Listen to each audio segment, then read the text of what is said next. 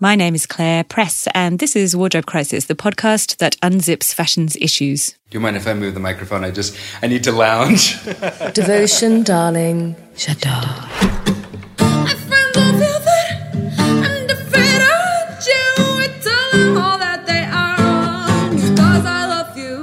I think as humans, we are major forces to be also reckoned with.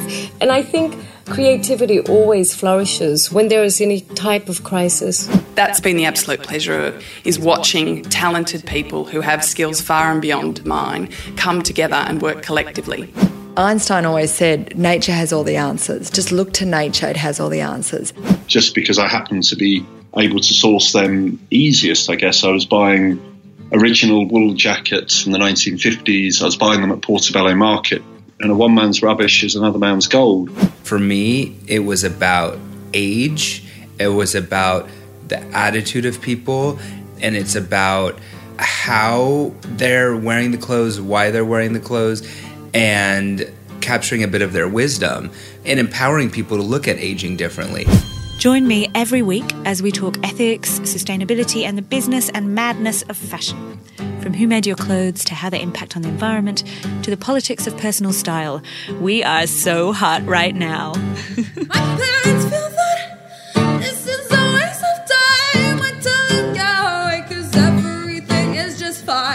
When I first conceived of this podcast, Christopher Raeburn was one of the designers on the top of my list. I love lists, I make lists about everything. Anyway, Chris was on the top of mine. He is a true pioneer who's done so much to shake up our ideas around recycle, repurpose, and reuse when it comes to high fashion. Suzy Menkes, the legendary fashion editor, calls him the UK king of recycling. But he talks about his work more in terms of archaeology than sustainability, because in repurposing materials, he is in a sense exploring the past. But make no mistake, his eye is firmly trained on the future. Chris is a super modern designer. And his work offers us inspiration on how designers might problem solve fashion out of its eco issues. It also packs powerful messages, whether about the value of repair, and you can get your Christopher Raeburn gear repaired at his studio in London for free, or something like tackling ocean plastics. He began designing his latest collection before seeing Blue Planet 2, but we talk about how that series, presented by David Attenborough and watched by millions last year, really struck a chord with him. Christopher is probably best known for his menswear. He shows at the London menswear collections in January and June, but he designs women's wear too, and it's gorgeous. Based in London, he studied at the Royal College of Art, and from the get go, his collections were built on this idea of repurposing materials, and in particular, military surplus materials. Anything from old flak jackets, tents, parachutes to exquisitely beautiful silk map dresses and parkas that are actually made from, this is amazing, Royal Air Force maps that were printed on silk during the 1950s because they were more likely to survive rough use than paper would have been it's really interesting to hear how Christopher finds this stuff and how he sees new life in these old stories. In this episode, you're going to get to hear how it all began, we talk about his East London studio, where he encourages visitors. He's going to get loads of visitors after this, isn't he? But he does. He encourages people to come by. I don't think you could just drop by. I think you need to go at a designated open day. But he loves to share his process. And the Christopher Raeburn label is all about transparency. He has run workshops in there in collaboration with Fashion Revolution, where he gets people together and gets them to sew tote bags and to basically play. And he talks a lot about the fun of fashion. This conversation runs from inspiration to changing the world through baking your own bread and Christopher's love of animals. Ultimately, you just get to hear what an all round top bloke he is. He's just so obviously lovely. Enjoy. I'm so excited to talk to you because you are actually my hero.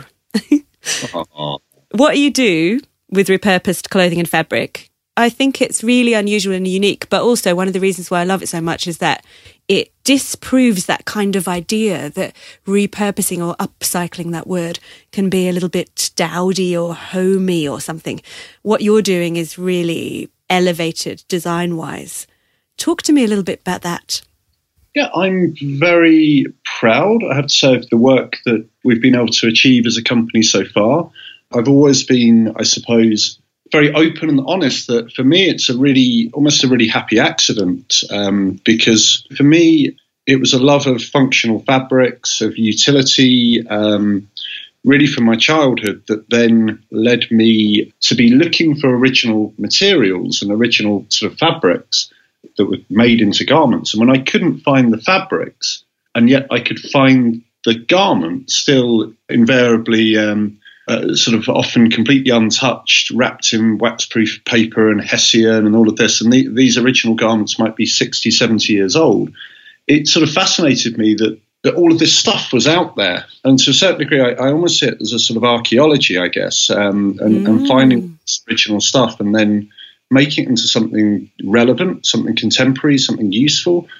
And um, for me, though, it's always had to be design led. I've yeah. never been one for standing on a soapbox and, and sort of preaching that, that people should be wearing or consuming in, in one way or the other. But as a designer, you have an obligation to make choices up front. And if you make good choices up front, then you have a product that already has meaning and it has a lot of thought behind it. And I never set out to start a sustainable company. What I set out to do was follow my passion for functional clothing, utility, archaeology to a certain degree, a love of history. And then when you put that together with the fact that I was really interested in high quality items, making things wherever I could that were actually quite unique, you inherently have something quite sustainable because you're reusing materials, you're producing locally, you're building on craft and quality. And when you put all that together, it, it's sort of, as I say, unquestionably um, an example of what sustainability can be for me, it was just about considered thought and almost as a reaction, like, why would you not want to design like that? Yeah. I, I can't, like, you know, they, for me, it's baffling. But when you talk about that happy accident that was driven by finding those first pieces that were abandoned, I guess, how does that even happen? Tell me, um, do please tell. How does one happen upon a stash of dead stock or old military garments that aren't being used? Where are they? Where do you find them? I mean, the first thing to say is very, very little of this is abandoned, but the sheer quantity that's produced originally, invariably by obviously governments around the world for military units, but then also for anything that, that's really on a government scale, there's so much of this stuff out there.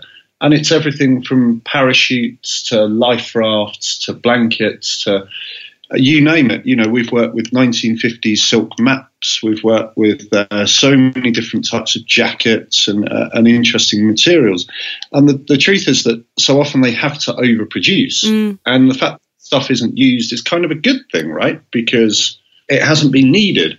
And then one of the things with the military in particular is that things will have a shelf life. And if I think about parachutes, they, they have a certain amount of jumps that they can do with them, or it's 10 years, and then if they haven't been used, then, then they're out. Oh, I see. Well, and, they're weakened, they're not as reliable.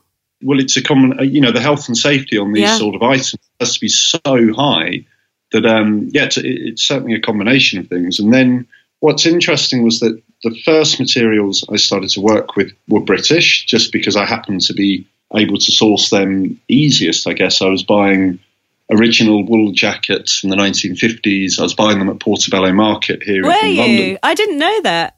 I see. Yeah. So you'd find them as one-offs, uh, one by one, rather than a big stash. I was able to buy them still in bags of 25, um, wrapped in the waxproof paper and stuff, as I mentioned earlier. And were they really cheap? Did no one want them? Yeah, and I was about to say, at the time I was buying them for one pound each. Crikey uh, yeah, and I suppose it's a combination of you know, one man's rubbish is another man's gold. Yeah. Yeah, for me, it's never, well, it's always been about how you can take these original items, completely deconstruct them, and then make them into something completely new. So it's never about replicating anything or just simply, you know, adding a patch or whatever. It's a lot more immersive than that. Christopher, when you were at the RCA and you found those first jackets, did it just hit you like a bolt? Like, okay, we could deconstruct these and do something new with them. How did it evolve that process? Well, actually, it was when I was on my degree, which was at Middlesex University, right. so in, in, North London. And it was first year at, at, university that I did my first ever sort of menswear project. And um, I was just fascinated by the fact that even if I'd wanted to buy an original bolt of wool on a roll, mm-hmm. I wouldn't be mm-hmm. able to and yet I was able to buy all of these original jackets. So it was really just a yeah, sort of love of the craft, the detail, all of the original kind of labeling and all of that stuff. And what I never wanted to do was fabricate anything. So it kind of brought together these two different worlds, I guess, that I'd always been interested by all of this stuff that was out there. And then when I had the chance to to then start to sort of well bring together design language and uh, and actually making, yeah, it fascinated me and it and it led to the work that I do today. Hey Claire, Yeah. this, this will be interesting for the um, for the podcast. I need to just uh, close the kitchen door. Uh, you might hear my bread maker in the background. Slightly putting me off. there we go. Good for the soul making bread. I was going to say, I love that you're actually baking as well. Like you are a man who wants to make everything. Oh, do you know what? Like, I don't get many days to work from home, and um, we were doing one of our workshops that we'll come on to over the weekend. Then I did an open studio. So, long story short, I took today to work from home, and it's the best thing. Make your own bread. love it. It's the best. Thinking about you hunting down those vintage creatures in Portobello, there's kind of when I look for vintage stuff, I find a real thrill when you kind of pin it down and you've you've chased it down and caught it. Do you feel that? Is that something that you relate to? Oh, completely. I mean, some people collect old vinyl. Some people collect, you know, beautiful vintage books. For me, uh, I do collect a lot of books, but my my library really is, is um, the original garments, you know, the vintage garments. Yeah. And what's nice is that with the remade concept, even though we deconstruct hundreds, sometimes thousands of pieces, of course, a year or, or a season, I always keep one of every original piece for my archive.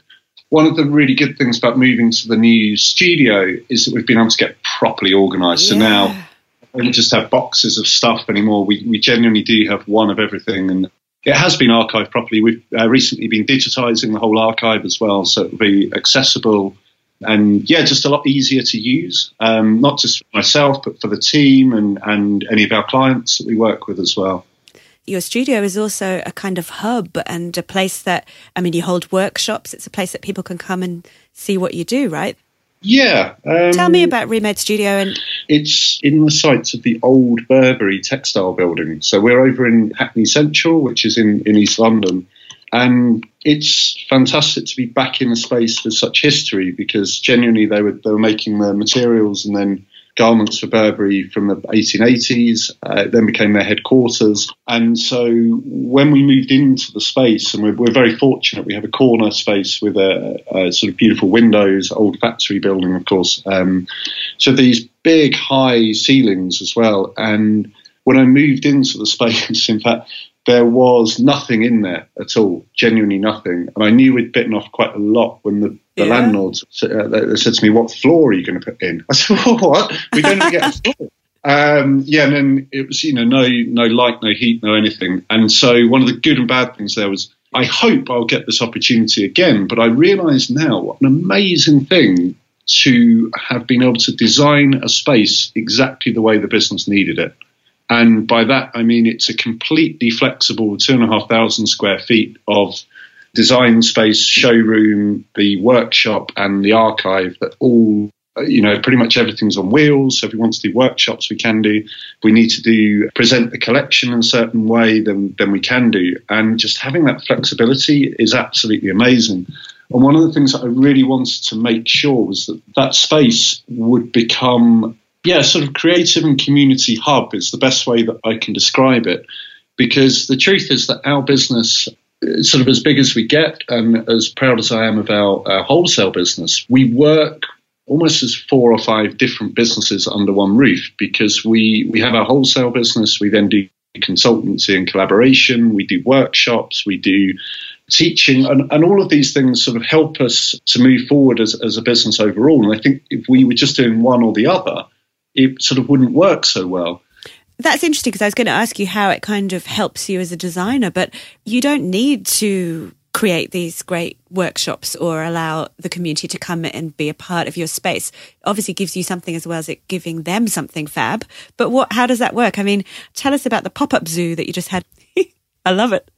Yeah, so uh, each season we do a different animal mascot, and they the small ones um, use that offcuts at the studio. We give one to each store to say thank you, and they're linked with the theme of the collection. So, for example, we did one based around the desert. So, of course, we choose a, a lizard. You know, we've done polar bears and rabbits and all of these um, sort of this whole menagerie of, of, animals. And then we do inflatables for shop windows. And um, we've never actually had the opportunity to see all of the animals in one place. And so now that we've, we've got this um, fantastic space, we had about, uh, I think it's between 15 and 20 of these large uh, sort of inflatable animals in in the um, in the studio. Along with then a fantastic um, new initiative we're doing where people can sort of customize their own t-shirts and it's completely organic uh, cotton, carbon neutral t-shirts. Then we've worked with an amazing company called Avery Dennison, yeah. who are one of the world's uh, sort of leading branding specialists. And um, Avery Dennison have helped us to recycle plastic bottles, all of those Coca Cola and Evian bottles. They're, they're chipped into pellets, then made into fibre. And then using technology from Avery Dennison, we can then reweave that fibre into heat press patches. You need a, a small amount of glue, which is new, but the rest is all recycled. And then we have all of these patches which are shaped like the animals. We have letters, we have um, numbers as well. And then people can make completely their own unique T-shirt, which of course then underpins everything we're trying to do as a as a um, as a company. And what was nice there is that anybody walking into the studio, and genuinely it, w- it was open to anybody, anyone could then get involved with that because we had kid sizes on the t-shirts, and it was really it was really interesting because a lot of people kind of wander in and they're they're a little taken aback or they're nervous about walking into, into a fashion studio. They've never had that opportunity, if that's the right word, before.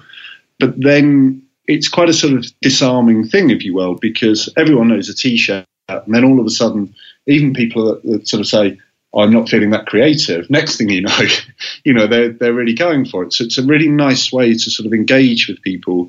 And um, back for me, our old studio, which was in a in a place called Mile End, we were on the third floor of a of an old computer laboratory in the back end of nowhere, behind razor wire. and I realised that actually my personal mission in this, and part certainly the, the mission of the company, is to just be transparent, to be engaging, to be through and through what we're trying to do with the company.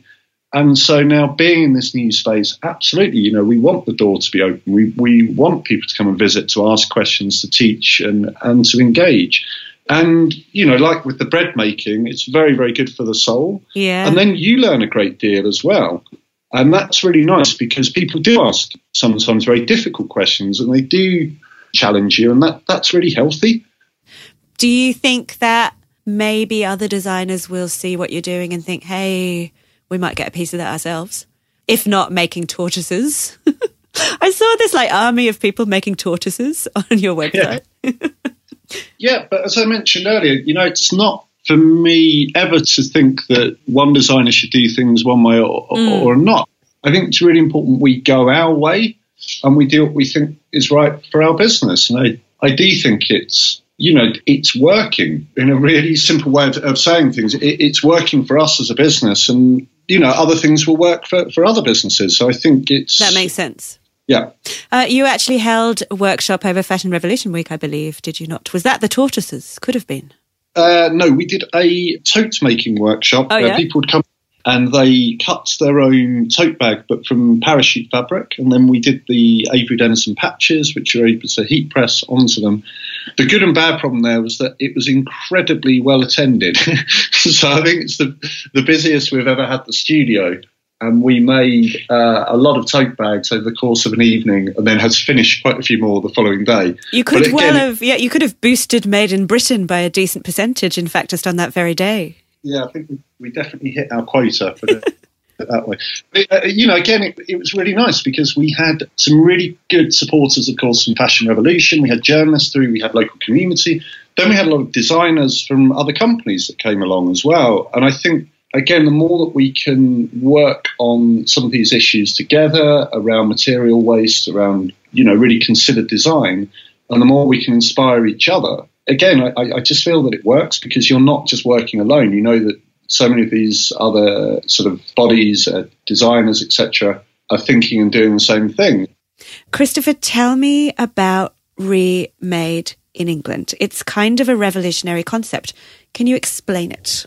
Sure. So, um, Remade in England uh, started, in fact, as a university project back in 2001. We actually did a menswear project in the first year at uni. And um, yeah, I, I sort of made this um, smock jacket from 1950s battle dress jackets, completely deconstructed, reworked.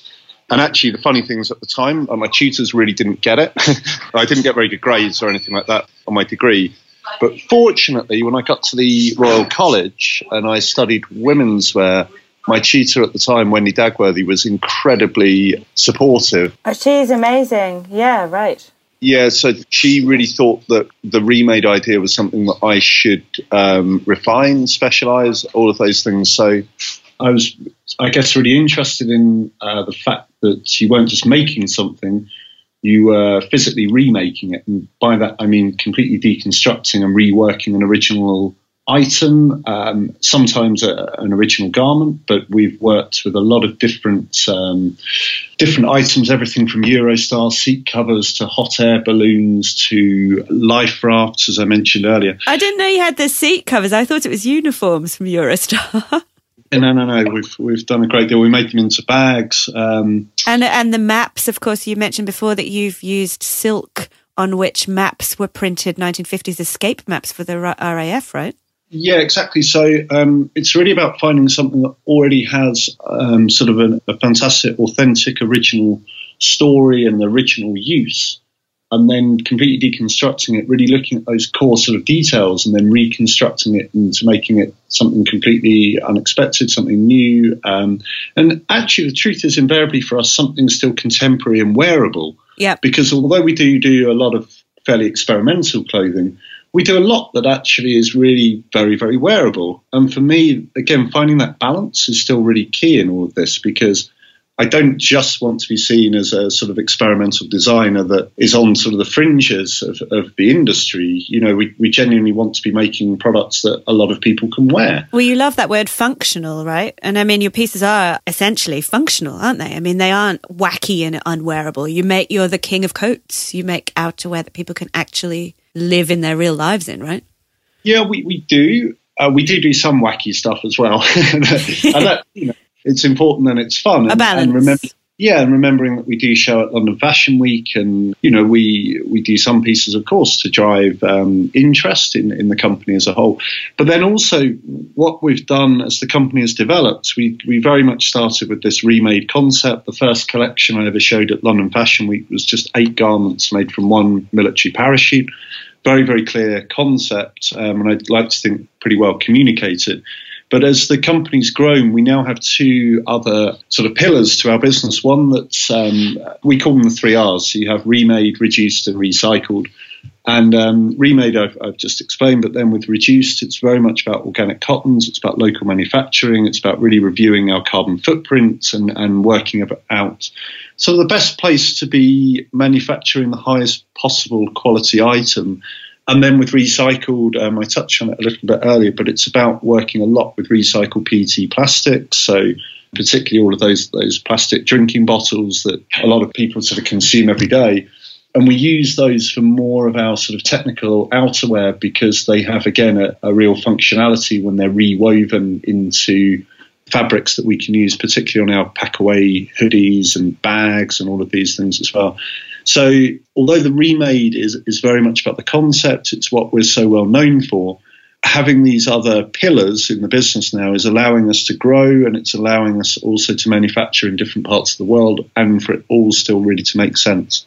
How much do you consider the life cycle of your garments when you're at the design stage? It's something that I'm becoming more and more mindful of. I mean, when I look at the work that Patagonia are doing, for example, it's incredibly inspiring. We also have to be very open and honest that we're a tiny business mm. that can't necessarily think about recapturing all of our garments when they're, they're done with their life cycle. But what we do do is offer a completely free repair service, Raeburn Repairs, which we do actually throughout the year, but then we also have physical points where people can come into the studio. Oh, you do? Whole, yeah. Our whole sort of philosophy there, you know, when, when I first mentioned it to the team, is like, oh, could it ever be misconstrued? You know, why are garments breaking, etc. You know, those oh. sorts of. But my view is like, look, guys, we get it. Like stuff breaks. Do you know what I mean? And um, all we want to do is keep you using this stuff. So again, it's about I'd like to think um, having the right ethos and being clear about what we're communicating. And what was really inspiring, I have to say, when we did our repairs day, we did one earlier in the in the spring, going into summer. I'd say at least 50%, if not over 50%, of the repairs that we did that day were for zips. And we can't do anything about that. You know, we work with one of the best zip manufacturers in the world, but things still break. You know, if you've worn something for four or five years, the, these things happen. But so, then by offering a solution which is not turf it out, we can actually replace that for you, then that is in itself a revolutionary act. I mean, yeah, in this conversation, when we're looking at throwaway culture and so called disposable fashion. Yeah, it, it is. But then I, I wouldn't for a minute think that we're pioneering this because right. uh, there are so many great companies out there that have done this for years. And, and our grandmothers did it. yeah, exactly. And, and, you know, you might have read in your research, my grandmother was, uh, she was married December 1941 in a parachute dress that she'd made herself from silk parachute. I didn't so, know this. Amazing. Yeah. So actually, that whole wartime mentality of making do of being innovative with resources. That's interesting because I feel like it's becoming more prevalent or more it's becoming more relevant now because we are even though we're not there yet we have to realize that we are on the brink of resource scarcity in some respects right so yeah innovation is the way that we can get through it i mean we've done it before we only became like really wasteful in the last couple of generations really don't you think um I suspect some people have, but I, it's really difficult, I think, just to have a broad brush mm. approach. Oh, you're so of, reasonable and sensible, Christopher. I'm like generalizing know, woman. hey, no, no, no. I'm, you know, no, you're right. You're right. You're right. Because the truth is, you know, even when we think about fast fashion, it would be so easy to be very, very critical, but people need affordable clothing, you know, and actually you have to be, again, reasonable. Mm. I think that the job that we have, and I talk to you obviously as a, as a journalist and as a, a pioneer yourself, it's again, it's about education. It's about trying to make sure that although people need, you know, affordable clothing and sometimes quick clothing, it's still of a quality and that people understand and appreciate what's gone into that item and the fact that, you know, we shouldn't feel so disconnected from the manufacturing process mm. and the people mm. That, yeah. that actually made up. And I think that's really the, the key and maybe where we've had a bit of a disconnect, not just in fashion, but in food and in all of these other products that we consume all the time.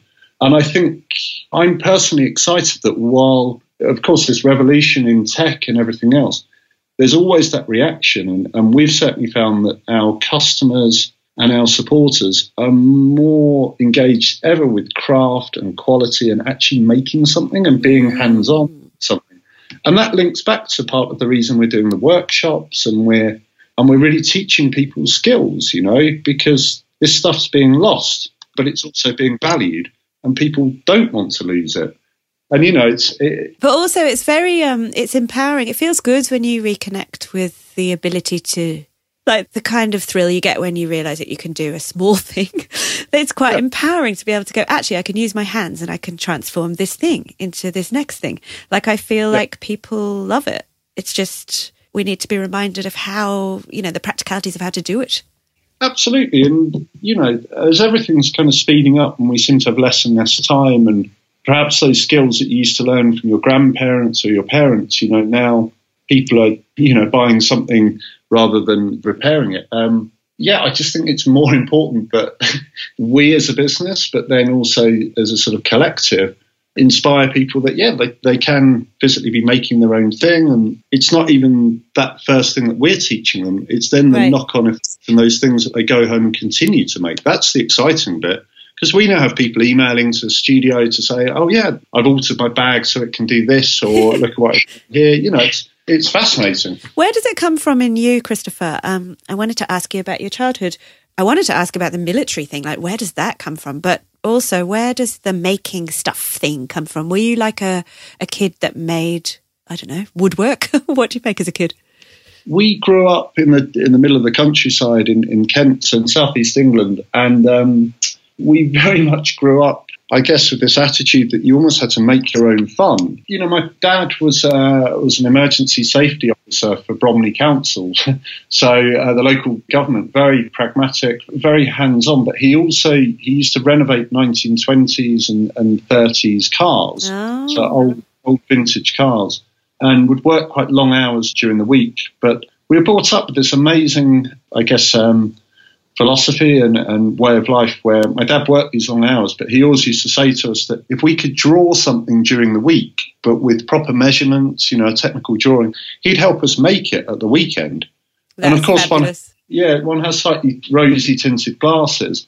But what an amazing way to bring up kids because we work together, my, my brothers and I sometimes, yeah, to do these sort of drawings of everything from tree houses to robots to you name it, like we'd try and build it. So I remember being taught how to weld metal probably when I was about 10 or 11 years old. And I just thought all this stuff was normal because you do when you're a kid. And um, But actually, you're a big, sorry to call you a big kid, but in a way, a big kid who builds stuff now. So that is actually so fascinating to hear that you started building stuff as a kid and that's what you do really now. You build clothes, you build collections.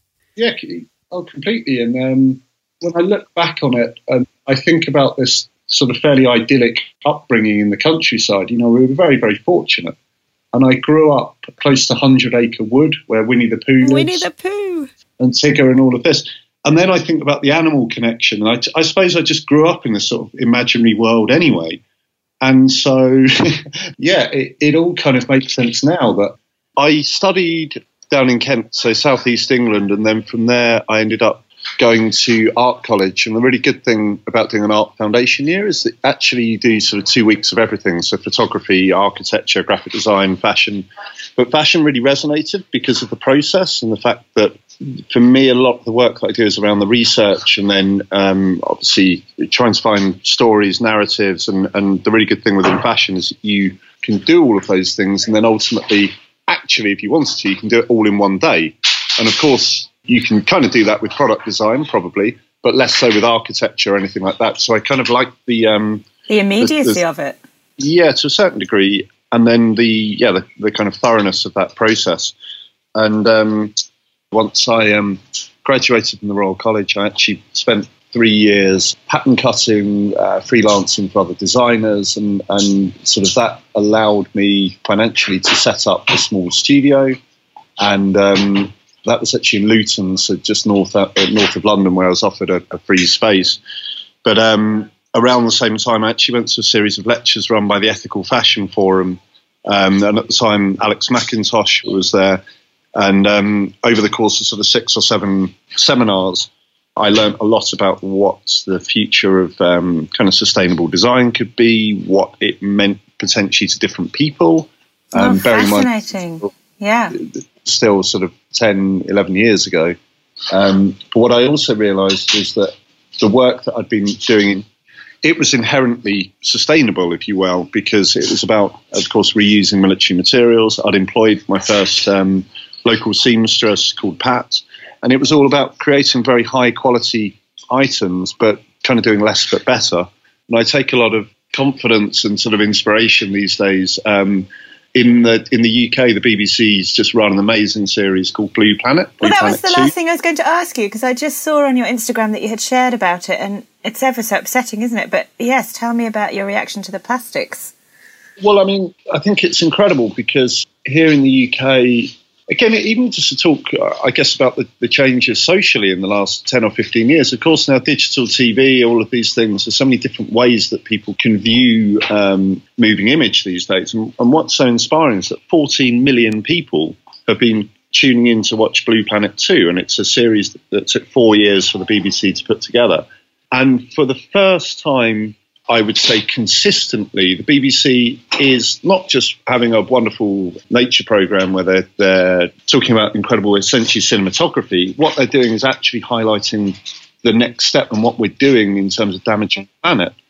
And a lot of the images from Blue Planet 2 have actually been incredibly haunting and quite upsetting. And I think that's incredible and it's strong and it's needed.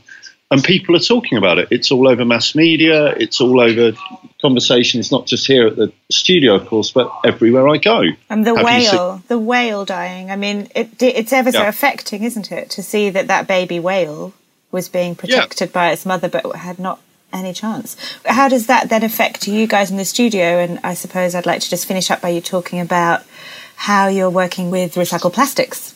I mean, so when you watch that, what do you think? You think, okay, what what action can we take? You know, it's been really interesting because there's been, I listen to the radio a, lot when I'm at home, and there's so much on with people that will phone in and say, well, you know, what can I do as the sort of the individual? But actually, that's the entire point. It's about what we can do, of course, by oneself, but then also as a collective. And um, I hope as a design practice, we're making good choices up front for our customers, and that's helping. And then in turn, I look to all of our customers as I do myself to be making good choices in our everyday lives. You know, and that's everything from, of course, recycling materials, um, thinking about everything from food waste to to the way that we travel, and it's it's all just so incredibly linked.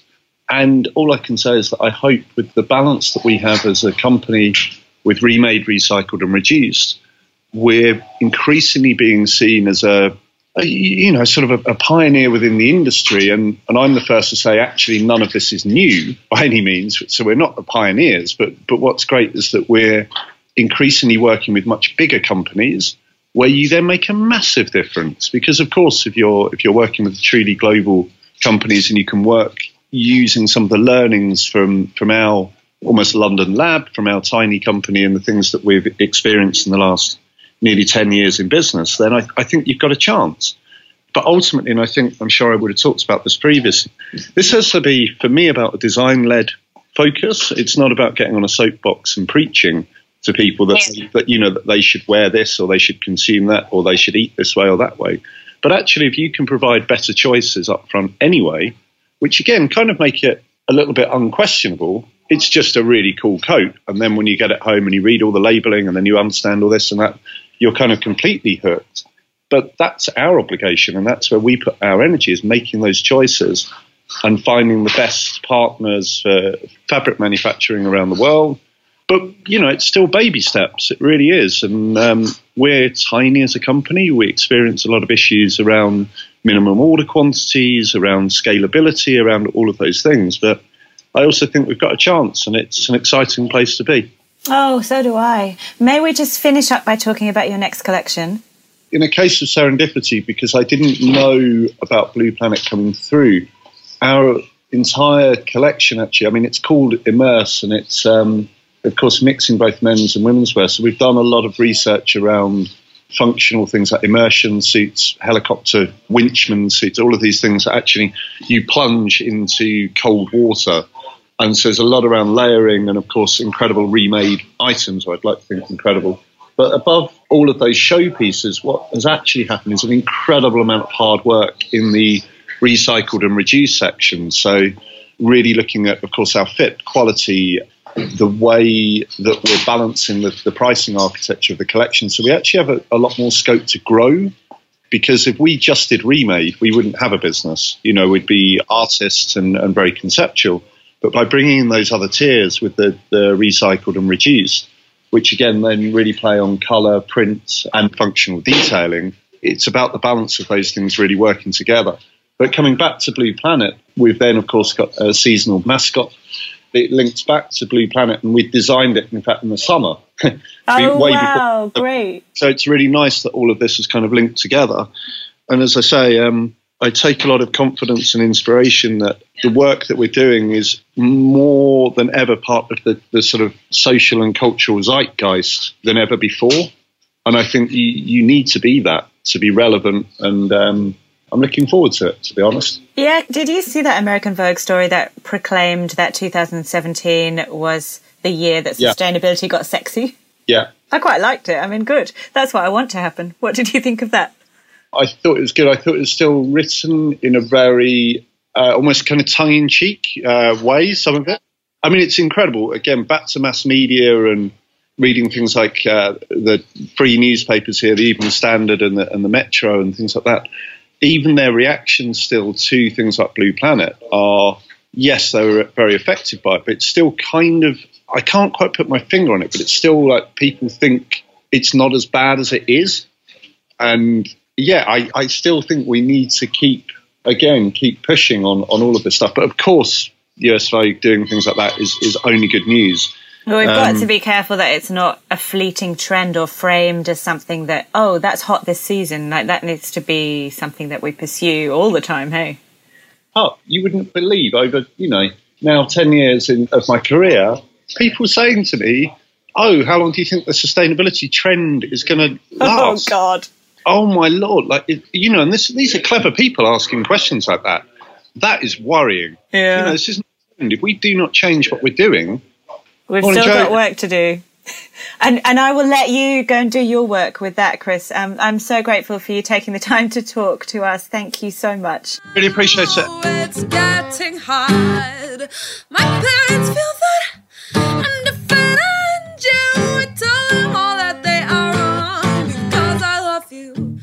Thank you for listening to Wardrobe Crisis. To learn more about our guests and the issues that we've spoken about today, hop on over to my website, which is clarepress.com forward slash podcast. You can get in touch there, and I really hope you will. I'd love to hear from you. And you can also find links to my social media. And finally, if you're enjoying the show, please head over to iTunes and subscribe. You know what they say first in, best dressed. Subscribers are first to find out when there's a new episode, and it also helps other people discover Wardrobe Crisis. So I'd love your help with that because the more people who switch on to ethical fashion, the better. Music is by Montaigne. She recorded this special acoustic version of Because I Love You, which is from her Glorious Heights album, especially for Wardrobe Crisis. How good is that? Thank you, Montaigne.